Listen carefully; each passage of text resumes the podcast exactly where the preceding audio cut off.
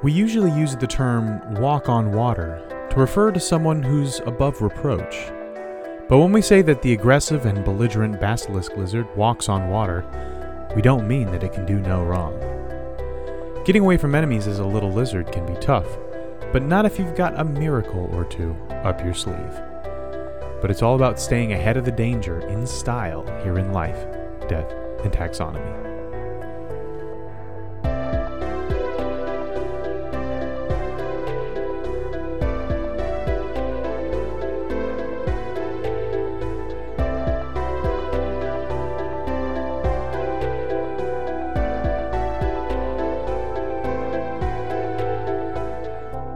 Welcome back to Life, Death, and Taxonomy. It's your 30 minutes of interesting animal information. I'm Joe.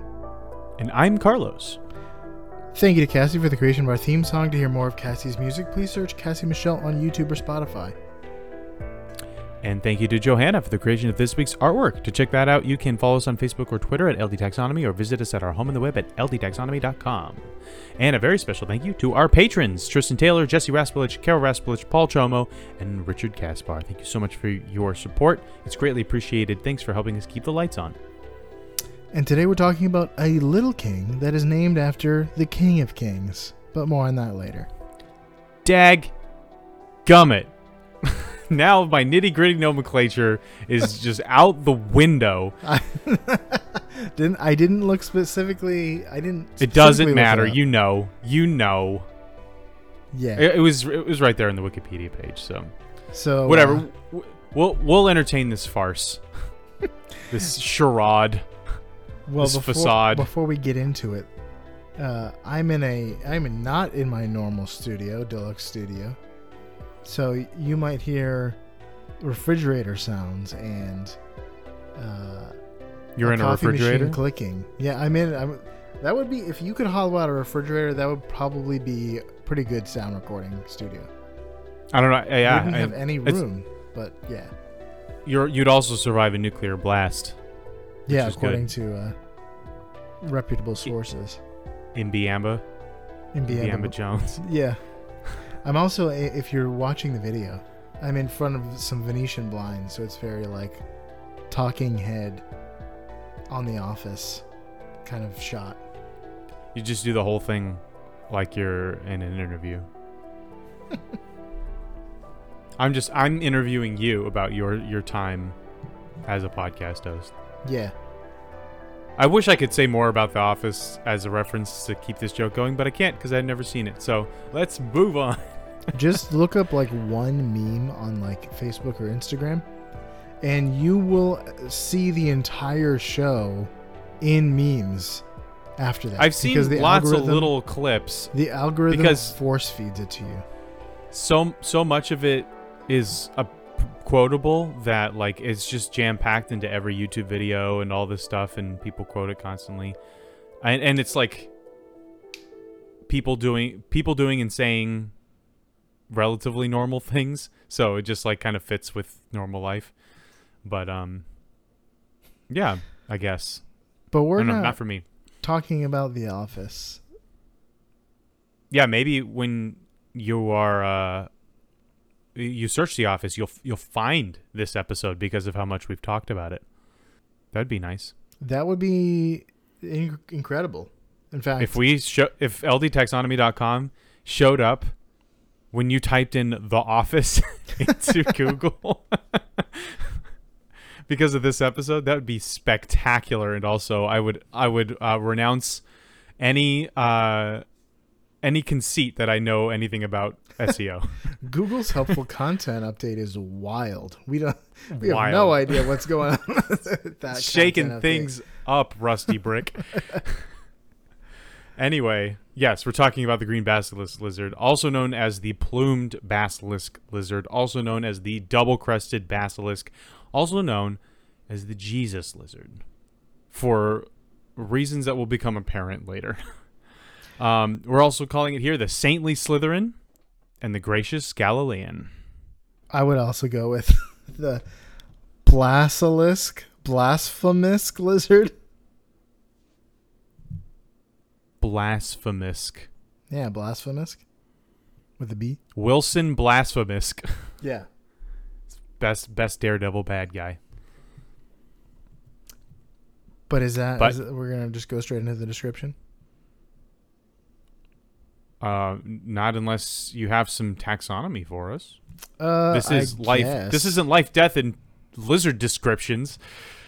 This is life, death, and taxonomy. Life, death, and lizard descriptions. That would be a very niche show. I think we'd be Yep. out of ideas by now. There's a lot of lizards. That's true. We just wouldn't have very much to say that would differentiate. Some of the episodes would sound very similar. Well, let's talk about their uh, taxonomy. They're in the kingdom, you know, love and are in the kingdom Animalia. They're in the phylum Chordata. They're in the class Reptilia. Uh, the order Squamata, we've been here several times. The suborder Iguaniae, a contemptible order. In, Why is it contemptible? Floridian. And dealing with the in, the inva- the uh, iguana invasion. They're, I mean, they're f- fine.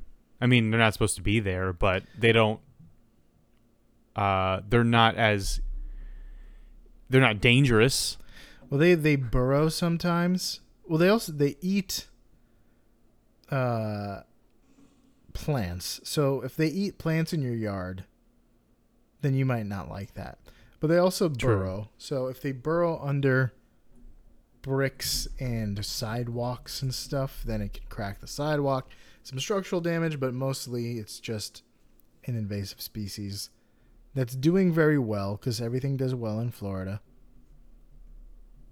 It's a breeding ground for anything that does not need cold weather weather to survive. Mm-hmm. The generalists' uh, playground, but uh, it's in the family. Uh, Corey in the house. I mean, uh, Corey Toffin Toffin a day. Corey Toffin a day. It's in the genus uh, Basiliscus, and the species is Basilis Basiliscus plumifrons. Yeah, Basiliscus plumifrons, which um, means uh, feathered little prince, or little king, or chieftain, or something like that. Since you already know it, we might as well say it. But since we're in the business of naming things, it's time for my favorite part of the show: critter groups, which I have rapidly put together in the last 15 seconds. You know, you could have Um, said like you could have made the choices. Uh, what is it? Frilled little prince, uh, speckled little prince, and I would have still had a run for my money. I put feathered little prince, plumed snake, feather on the water, like it's some sort of Native American, and then splendid chieftain. I think you would have gotten it immediately. But we have so this is this is the plan now that I've that I I, ju- I just put together. Um, this is uh, this is the part of the show where I ask you Joe a question. The question is the same every time. What is the name of a group of this animal? What is the uh, term of venery? Or what is the collective noun? Uh, so we're talking about a lizard here, and we already know that a lizard, a group of lizards, is called a lounge, uh, and that's it. It's the only term of venery for it.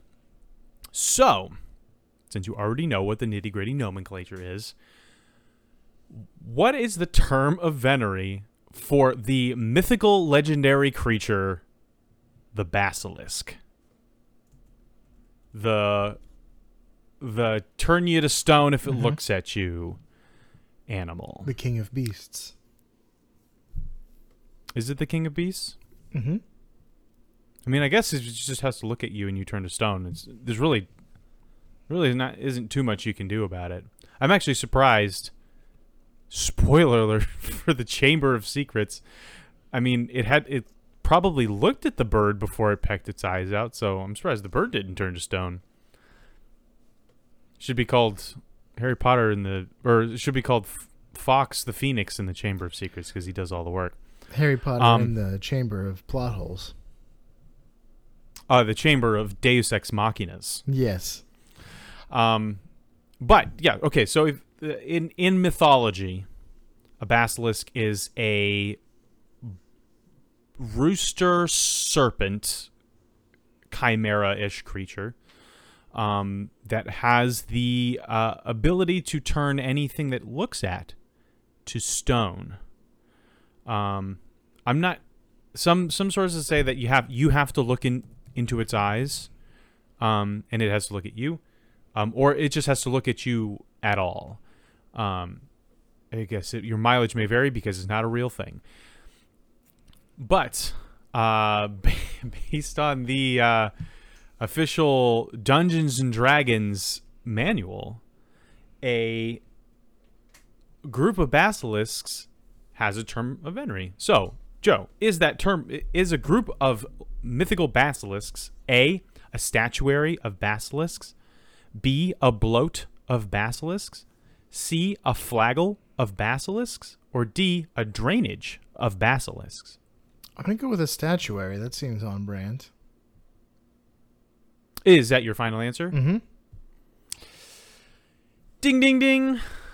I guess that's the result of me putting this together in 20 seconds. Well, because you this, immediately got it. this was made by Wizards of the Coast, who like are good at story writing and like making things thematic.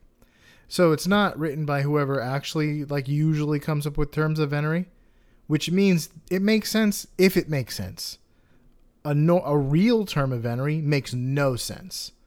So the fact that it's a statuary and that's thematically appropriate led me to, and it was created by Wizards of the Coast and not a real term of venerist. So if I had said Dungeons and Dragons, you wouldn't, you would have second guessed. well, it, I also I know it's fake, so I know like the the crack the crack team behind terms of venery wasn't involved. The the the the 19th century crack team of of European explorers wasn't on the case on this nah, one. if they were, it would be like a flagellation or something like that. I did put flagel in there. That was just that was me typing letters until I figured something out. I was just F L flart. No, that's that's that does not gonna work. Fla- flag flagel. There we go. um, but yeah, so it's a statuary of basilisks. That's something you can wow your friends with at the next dinner party if they ever ask um um what a group of basilisks is called. It's even Which more is not the case up, for this It's even more made up and contrived than an actual term of venery, because it's about a fake thing. Yeah. the uh I just think of the basilisks from Dark Souls, which are these like f- giant-eyed frog thingies that Actually, spit small-eyed. stone. I mean, yeah, they have small eyes, but giant fake eyes. Um, they just look like big frogs, and they they spit. Uh, like a gas at you that turns you to stone. Um, and they're not as intimidating as the as the Harry Potter giant Until you're in a small room with them thing. and that you're just covered in this gas. Yeah, but like even so, they're not intimidating. it's just the fact that there's 20 of them and you're, you're playing Dark Souls. Um, which I guess I I mean Harry Harry Potter is basically playing Dark Souls because every year is just really really tough for him. And And everything tougher se- and tougher. Every it's everything seems stacked against him and he he dies and comes back a lot and it's uh it's everything's medieval. Harry Potter's just Dark Souls. I'm a game journalist. um, but yeah, we're not talking about the mythical, mythical creature. We're talking about a uh, a little lizard. Why don't you tell us what it looks like? Yeah, okay. Um, it's it's not anything like the uh, giant cockatrice looking thing or a big li- long serpent. It's a it's a lizard. It's an iguana shaped thing. Um, they're long green reptilians with specks of white, and sometimes they have black stripes on their tails. They are similar in shape to common iguania members. Um, males have pronounced crests on their heads and fin shaped or fin like uh, spines on their back and tail. Uh, frills, fringes, if you will. And then females are sleek with no pronounced spinal fins, though they have a subtle crest on their heads. Uh, so that's what they look like. And then then like juveniles are like just straight up lizards. They don't they don't have any uh, frills or um, crests. Chills or thrills. hmm But how big are they? Iguanas like green iguanas can be huge. So what are we talking Right. about here? What are these cousins of theirs stack up to be? So welcome to the Blood Measure Up segment, the official listener's favorite part of the show, the part of the show when we present the animal size and dimensions in relatable terms through a quiz that's fun for the whole family. It's also part of the show that is introduced by you when you send an audio of yourself saying, singing, or chittering. The words measure up into ldtaxonomy at gmail.com. We don't have a new measure up intro, so we'll look back in the archives for our greatest hits. We don't have a new measure up intro, but we did get an email from a real person that has listened to the show, not somebody looking for a guest post situation. We've gotten emails from real people before. Oh, and it's yeah. always Oh, yeah. nice. Just not not like recently. Not as not as often as we get batch yeah. uh, emails. So, um, this person, uh, named Amani, says, "Thank you guys for making the only podcast I listen to. I started listening last year from the beginning, and I'm over halfway through. Uh, that, there's a lot of episodes. It's gonna take a bit. nice. It's not just fu- the fun facts, but also the way you guys deliver it. You're both very likable and funny. Thank you." That's a lot of pressure. I was Uh, kind of I was I was kind of hoping we could write on just the facts. She's not saying we. She expects us to be. Well, I guess she does expect us to be like. I hope we are continue to be likable and- and funny in the second half of the catalog. I was kind of hoping if like if for some reason we had to just Ben Stein this and just say the facts as bland as possible, uh, that it would still be entertaining because the facts are cool. But now, I mean, now I gotta be funny. I love the cover art you have for each episode. Shout out to Brian in particular for some of my faves. Um, if she, if this person is only uh, halfway through, then She's only seen the uh, Brian's handiwork. uh, Amani is in the Brian years. They're like the Thatcher years. it's just the '80s for us. It's the I- Brian years. I'm not sure how many offers you get for art, but I'd love to contribute if you have any spare slots and need someone to fill them occasionally. We have no, uh, we have no people asking to fill uh, art slots, but we have dedicated artists in. Uh, the Brian years was Brian, and now we're in the Johanna years. the Johannian era. Yeah. I'm looking to peace. build a scientific uh, il- illustration portfolio, so it would be cool to tie into my favorite in, favorite in the world podcast. Very good. Very good. It seems like Favorite in the world podcast. Love it. it seems like your your art needs are being met, so I don't mind just being another name on an emergency list. It's good to have an emergency list, that's for sure. So this person, Amani, not only listens to the the show, but listens to the very end of the show. That's the last thing. That's right. That's that's that's dedication. That is nice. Well, if you look up Velvet S, I think it's Velvet's Art or Velvet Sart, Velvet S Art uh, on Instagram, you can see Amani's uh, work, and it's very good.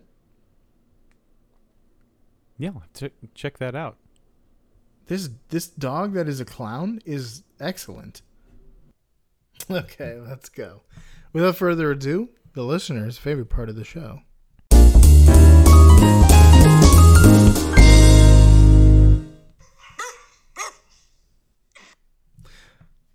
That's a bark. Singing, sitter, singing, chittering, barking. Uh, this one was this one was from uh, Laura Jessica. Is this the one where the person is barking and it sounds just like a dog? Yeah, it might be. Here is another one. I tried to bark it, bark it this time. So this this might be a This- person barking. This is a person. That's incredible. That's yeah. That I my my uh my sensors went up again. I was like, huh, that that sounds like it might be a person, but it was a very very good impersonation of a dog. It is an impersonation indeed. Thank you to Alara once again. There are several uh, that Alara has sent in. Maybe we'll mine that. Rich vein. Mm. Vain. Mr. Pocket. Okay, let's talk length. They're 10 inches or 25 centimeters snout to vent, which means snout to the cloacal vent, which is not including the tail. So, how many green basilisk lizards go into the road to Emmaus? Sensing a theme here. Here's a And I hint. have- Luke describes a post resurrection event in which Jesus appears to two disciples that are walking from Jerusalem to Emmaus. Luke records that Jesus was kept from being recognized by the disciples until they reached their destination and sat and ate with him. So, how far did they walk without recognizing him? Although yeah, they I was met on gonna the road, say. so it's not this, uh, the exact. I was gonna say like from where to Emmaus? Yes, it must be from Jerusalem. Jerusalem to Emmaus. Um, but yeah, it probably wasn't the whole way. Um, I have no idea. Recently, I've been looking a lot at a map of ancient Israel because as I'm reading through like Samuel and stuff, I'm like, where are all these places?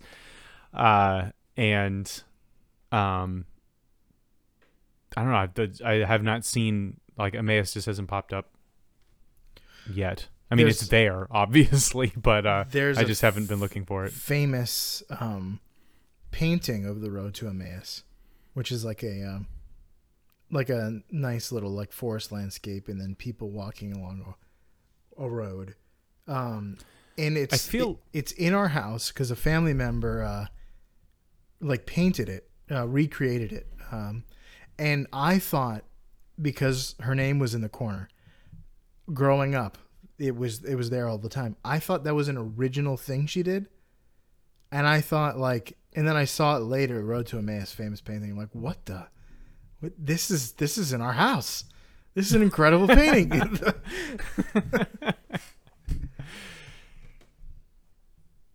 That would, that that would be pretty crazy though. the, the recreation she did was quite good. She's she's talented.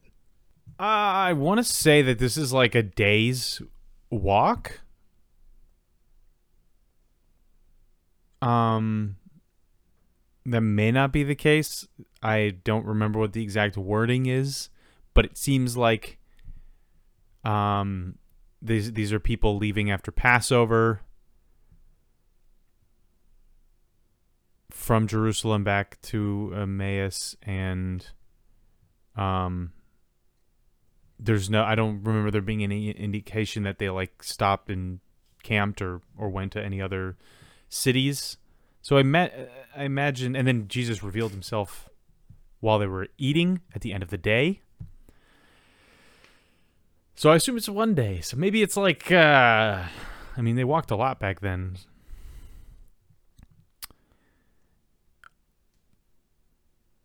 Maybe 30 miles? Oh, that would be a long way to walk, but That would be a It- quite the march.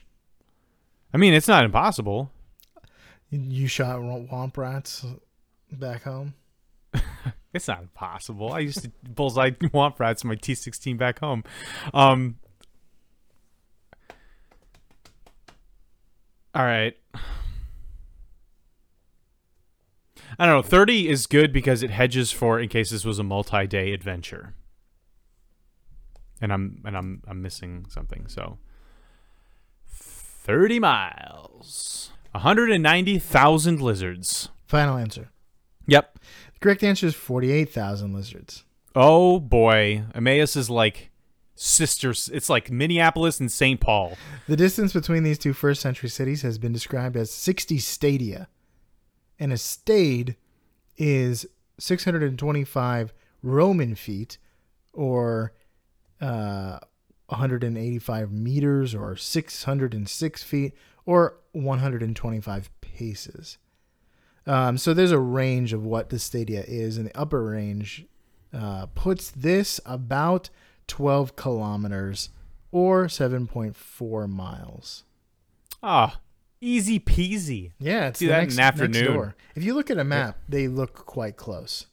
Yeah, I just I don't, I don't know. I was looking when I when I last time I looked at a map of ancient Israel, I was looking for places like Gibeah and Shiloh and, and Mizpah and stuff like that. I was not looking for Emmaus, but now now we know. I figured it was in, within a day's walk. Um, I just thought they were they walked faster. I don't know. They probably did like keep a good brisk pace. You Seven gotta. miles in a day is is decent. It's a we we've hiked s- something similar, right? But that was up and down. So I've I in the Boy Scouts we hiked like 12 to 15 miles a day on some of our longer hikes. yeah, just trying to trying to get from place to place and it was really hard but you know that's not our livelihood. So if like all we did was walk from place to place and every year we had to walk like from our desert sit town to the Jerusalem uh to for for for um the various festivities then I feel like I'd be uh, like you know a 10 mile hike is nothing. Yeah, strong legs on on these guys. Strong legs, stronger sandals. uh, let's talk weight. There's about seven ounces or 198 grams. How many green basilisk basilisk lizards go into the weight of 5,000 tilapia? What? Here's a hint. Tilapia is some ca- sometimes called St. Peter's fish because it is believed to be the most likely fish species caught by the disciples and fed to the 5,000 by Jesus in the feeding of the 5,000. Matthew only records that 5,000 men, along with their families, ate and were satisfied. So they probably all didn't eat a whole fish. However, when women and children are factored in, 5,000 fish could be somewhere close to the weight of the fish consumed at the feeding of the 5,000. Probably, it's probably overshooting it. All right, my answer is 23,000 lizards? lizards. 23,000 worth of lizards were fed to people that day. Final. T- tilapia's worth of lizards. No, lizards worth of tilapia. There we go. Yeah. Yes, 23,000. The correct answer is 57,142 lizards. Oh, I assumed each tilapia was two pounds. Each tilapia is five pounds. Ah, Big fish. I, I think your estimation is probably closer to what they actually ate, because although I mean, I, it says there's five thousand men and their families, so that means like there could be five kids all eating. And they were super hungry. yeah, but it I would be surprised if each person didn't eat a whole fish. may five pounds? No way. I guess that's a, that is a really big fish. Um, and and the way it's described, we've talked about this before. Like, what in this miracle? What did it look like? Did the did like Oh. you hand out the fish and then there's another fish in the basket? I think Did I tell you I was like thinking about making like this was years Yes. ago. I was thinking about making a podcast which was like what would it have looked like to be here at these miracles? Yeah. Like what exactly did it look like Well- to have a pillar of fire coming down or something like that? in, Um, in Matthew, And this is a weird one. in Matthew, it says at the end that they collected pieces that filled so many baskets. So I think it was more likely that pieces were being like ripped off and like, oh, what? it- This fish is not being diminished, you know, or this bread is not being diminished. Because it says Jesus blessed the five loaves and two fish. It doesn't say Kinda it similar never says that those things were multiplied. But it the but these five loaves and two fish fed all five thousand people. So I think it's like So you just rip off a piece and then And it pass like it along. visibly grows back yeah, something like that. or it like grows into its own fish like a starfish. Yeah, you, yeah, that would be interesting. The um it's kind of like Elijah and the and the the widow and the the unending jars of oil Mhm. and flour. Like it just never that's what I'm out. I, I suppose you could just like unstopper them and turn them over, and they would just dump out forever. Um, Uh, now imagine being the first few people being fed, like served by the disciples, and they're like, "We gotta spread this real thin." So the disciples are like ripping off. Here, have an eyeball. Pieces. yeah, and then like, oh, it's it's not going down, and so like the last few people are getting like full fish, and uh, and then the first people are like, well, this is clearly unfair. well, to bring to bring this conversation um, about the Bible back to witchcraft, um, in Har- the end of Harry Potter, they have that thing where like the the um, if you touch a a the oh it's the Gemino curse. If you if you touch something, it immediately sp- like springs into two, and then it springs into two again. And so maybe it's just like just pops into like a loaf of bread just pops into two loaves of bread. Or maybe they just kept closing the basket. Whenever they opened the basket, there was more in there. Well, yeah, but just that the fact that at the end, um, it doesn't say, and we had this many fish and this many pieces loaves of bread. It says pieces. So I think it's like it, it, it was like it wasn't like being multiplied by full fish. I think these two loaves, these five loaves and two fish, regenerated continuously as they passed out pieces. That still would have been crazy to watch. No matter For how you slice this, literally, it would have been crazy to watch. It is a miracle either way. Very true. But we've got other miracles to talk about. Okay. Uh, let's talk some fast facts before we get into the major fact. Uh, males are extremely territorial. They will control a territory with several females and his hatchlings. Um, green basilisks are kept as pets, but males are aggressive and don't like to be held and will scratch and bite you. So stop doing that. Let them be in the wild. They will not spark joy. Um, they can also be kept with. They can't be kept with other males. So in the wild, they're territorial, but if you put them in the same uh, ter- terrarium, they're not. They're going to be upset with one another. They're, they're going to go all betta fish. Uh, male uh, females present to males when they are ready to make some omelets. Uh, they they lay as much as 15 eggs in a burrow in soft sand. Um, and basilisks are omnivorous and prefer insects and berries. So iguanas are like almost completely vegetarian, although I'm sure they wouldn't turn up other things. A, co- a cockroach or two. Yeah.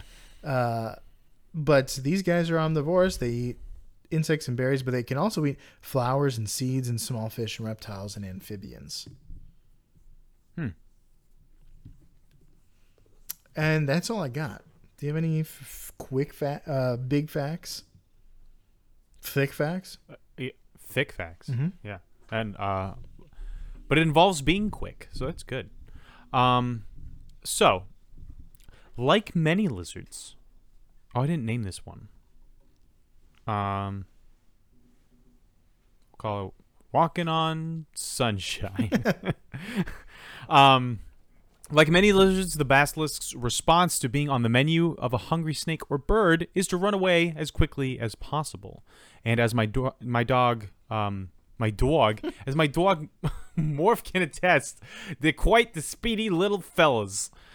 Uh, because he always tries to catch lizards, and he, I mean, he's pretty fast, so he does catch them sometimes. But they're they're they're tricky.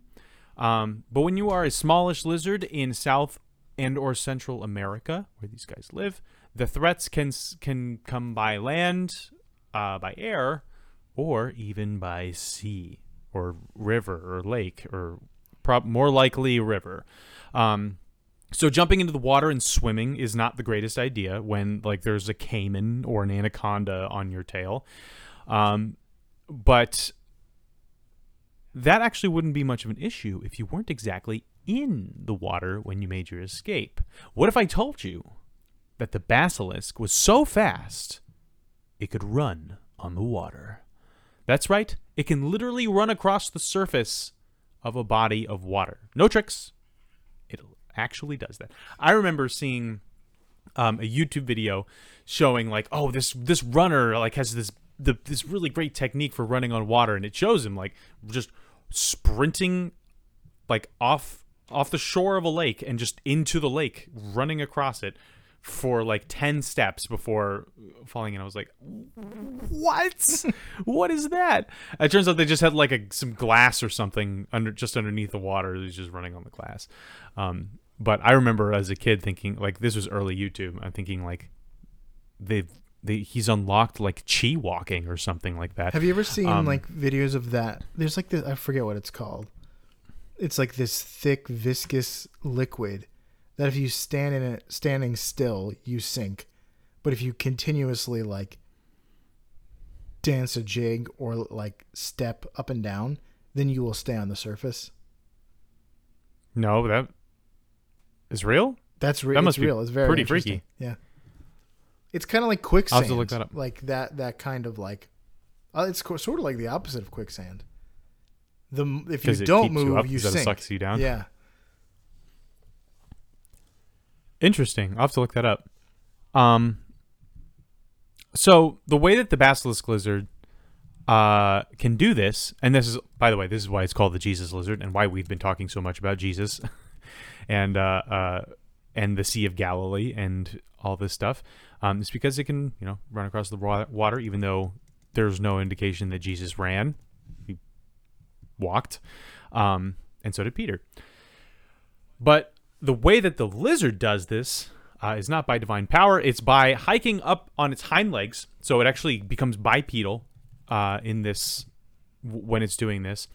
Um, so it's a lot like a person, and uh, it wheels its feet around really fast, which is notably unlike a person, um, and basically propellers itself across the water. Uh, insects can walk on water, uh, but in fact, if you like a, a bunch of ants fall in the water, they will uh, they might link up together to make the world's worst raft. But this is due to the fact that they aren't very they aren't heavy enough to break the surface tension of the water. Um, a three foot or I guess 10, 10 inch but three feet with its tail um, basilisk can't uh, can't rely on surface tension. It's too big. Um, so what happens is the back of this basilisk's feet um, spread out, uh, kind of flatten and uh, spread out so that the maximum the ma- it maximizes the amount of surface area that's making contact with the water. Um, and then when the basilisk's foot enters the water at a high speed, it displaces the water and creates an air cavity. Um, and that's if you remember if you remember us talking about air cavities then you have been listening from the beginning because uh, that is a mantis shrimp fact the same air cavity that mantis shrimp use to ko fish um, is it's it's like this uh, it's it's not quite as fast obviously mantis shrimp is just like blisteringly fast and the air cavity like is briefly hotter than the surface of the sun um, go check out that episode. I think it's episode five. I just told you not to listen to our early ones, and now I'm telling you to listen to our early ones. Um, but it's it's a, similar principle. Like if you move fast enough through uh, through the water, you will displace the water so that there is before the water rushes back in to fill the ca- the air cavity that you've created. Um, and what the uh, the basilisk will do is push off of this air cavity. So it'll it'll push its foot down, which will create the air cavity underneath it, which is like a, just a powerful bubble, the most powerful bubble. Um, and then once that's there, it'll then push off of it to rotate its foot, its leg again, and repeat the process. Uh, it can move up to five feet per second, which at first I was like, that's got to be super fast for a lizard.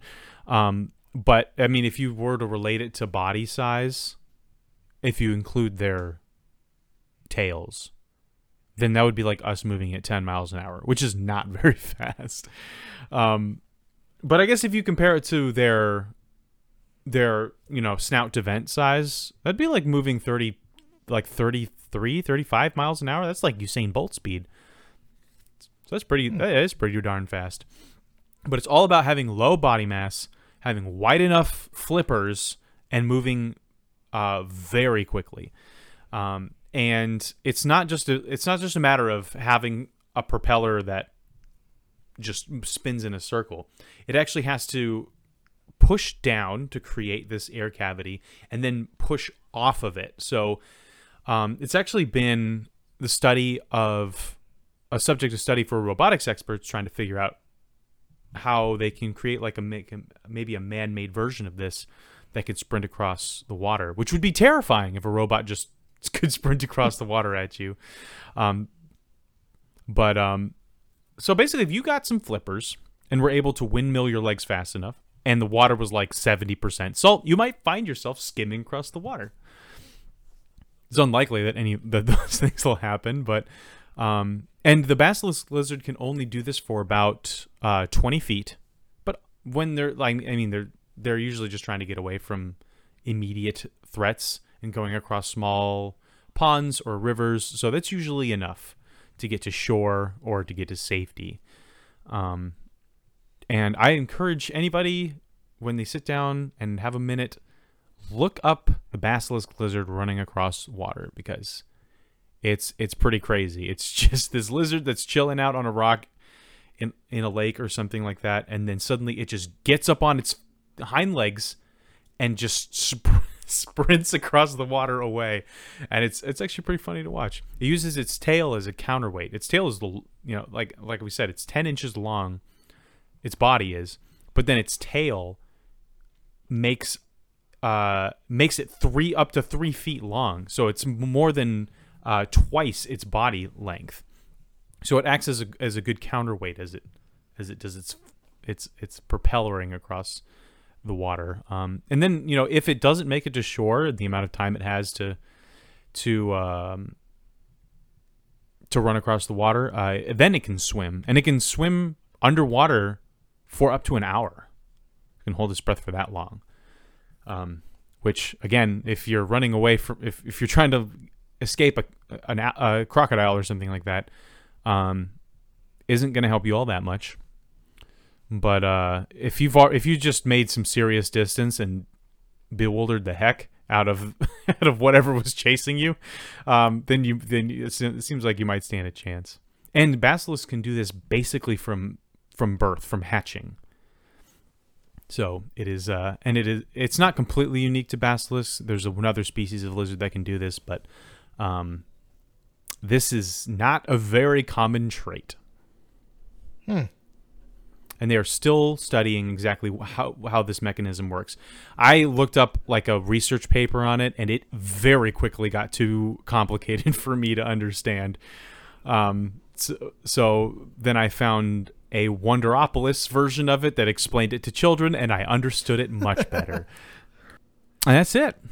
That's the that's a basilisk lizard can literally run across the water. It's not like the Draco lizard that is called the flying lizard but doesn't actually fly, just glides. This actually does the thing that it that it's known to do. Speaking of running across water, I found the thing that you can stand on or dance on rather, stomp on and not sink. It's it's called oobleck um, and it's a, just a, a, suspension of starch in water. Um, and it's what an example of what is called a non-Newtonian fluid, which is any fluid that doesn't have a consistent viscosity, and when force is applied, the viscosity is changed. So in this case, when you, it's a liquid when you like run your hand through it slowly, but if you punch it, it like acts like a solid uh, and so that means like you can get on it and like continuously stomp and not sink. But if you stop, you start sinking. And in the opposite, another non-Newtonian fluid, which is the opposite, which is thick at rest, but when force is applied, it becomes thin, is ketchup. Ketchup is a non-Newtonian fluid. So you, if you, the the reason it comes out better when you shake it or smack it is because you thin it by applying force. Huh. I was going to say, like, how do they know if they can't apply force to it? Um, interesting. Uh, I looked this up, and all I and my first results are the fact that the Oobleck is the antagonist of a Dr. Seuss yeah, it book. is. Bartholomew Cubbins it, and the Oobleck. It, well, the, Oobleck is named so named because of that. Dr. It's the horrible gelatinous blob. Just look up Oobleck non-Newtonian fluid. That sounds fun. I'll have to make, uh, you know, 50 or 60 gallons worth of a batch and, and try it out. Well, you could also just In my make spare a time. small batch and put it on a subwoofer, and then it the force from the sound waves makes it like these interesting little waves. I'll have to uh, go get Go- my subwoofer. Go ruin a subwoofer for this. All right. Do you have anything else on the lizard? The That's it. basilisk? Yeah, that's all I got. All right, that was the plumed basilisk lizard. For you out there in Podcastia, keep an eye out for snakes. Petrify some muggleborns. And walk across the waves like the basilisk lizard here in life, death, and taxonomy.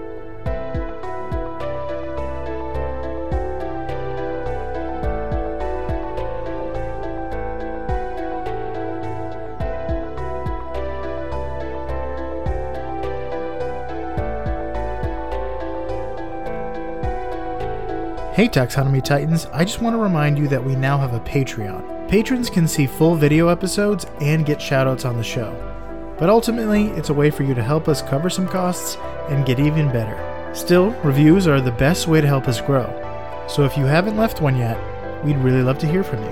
As always, thanks for listening and engaging.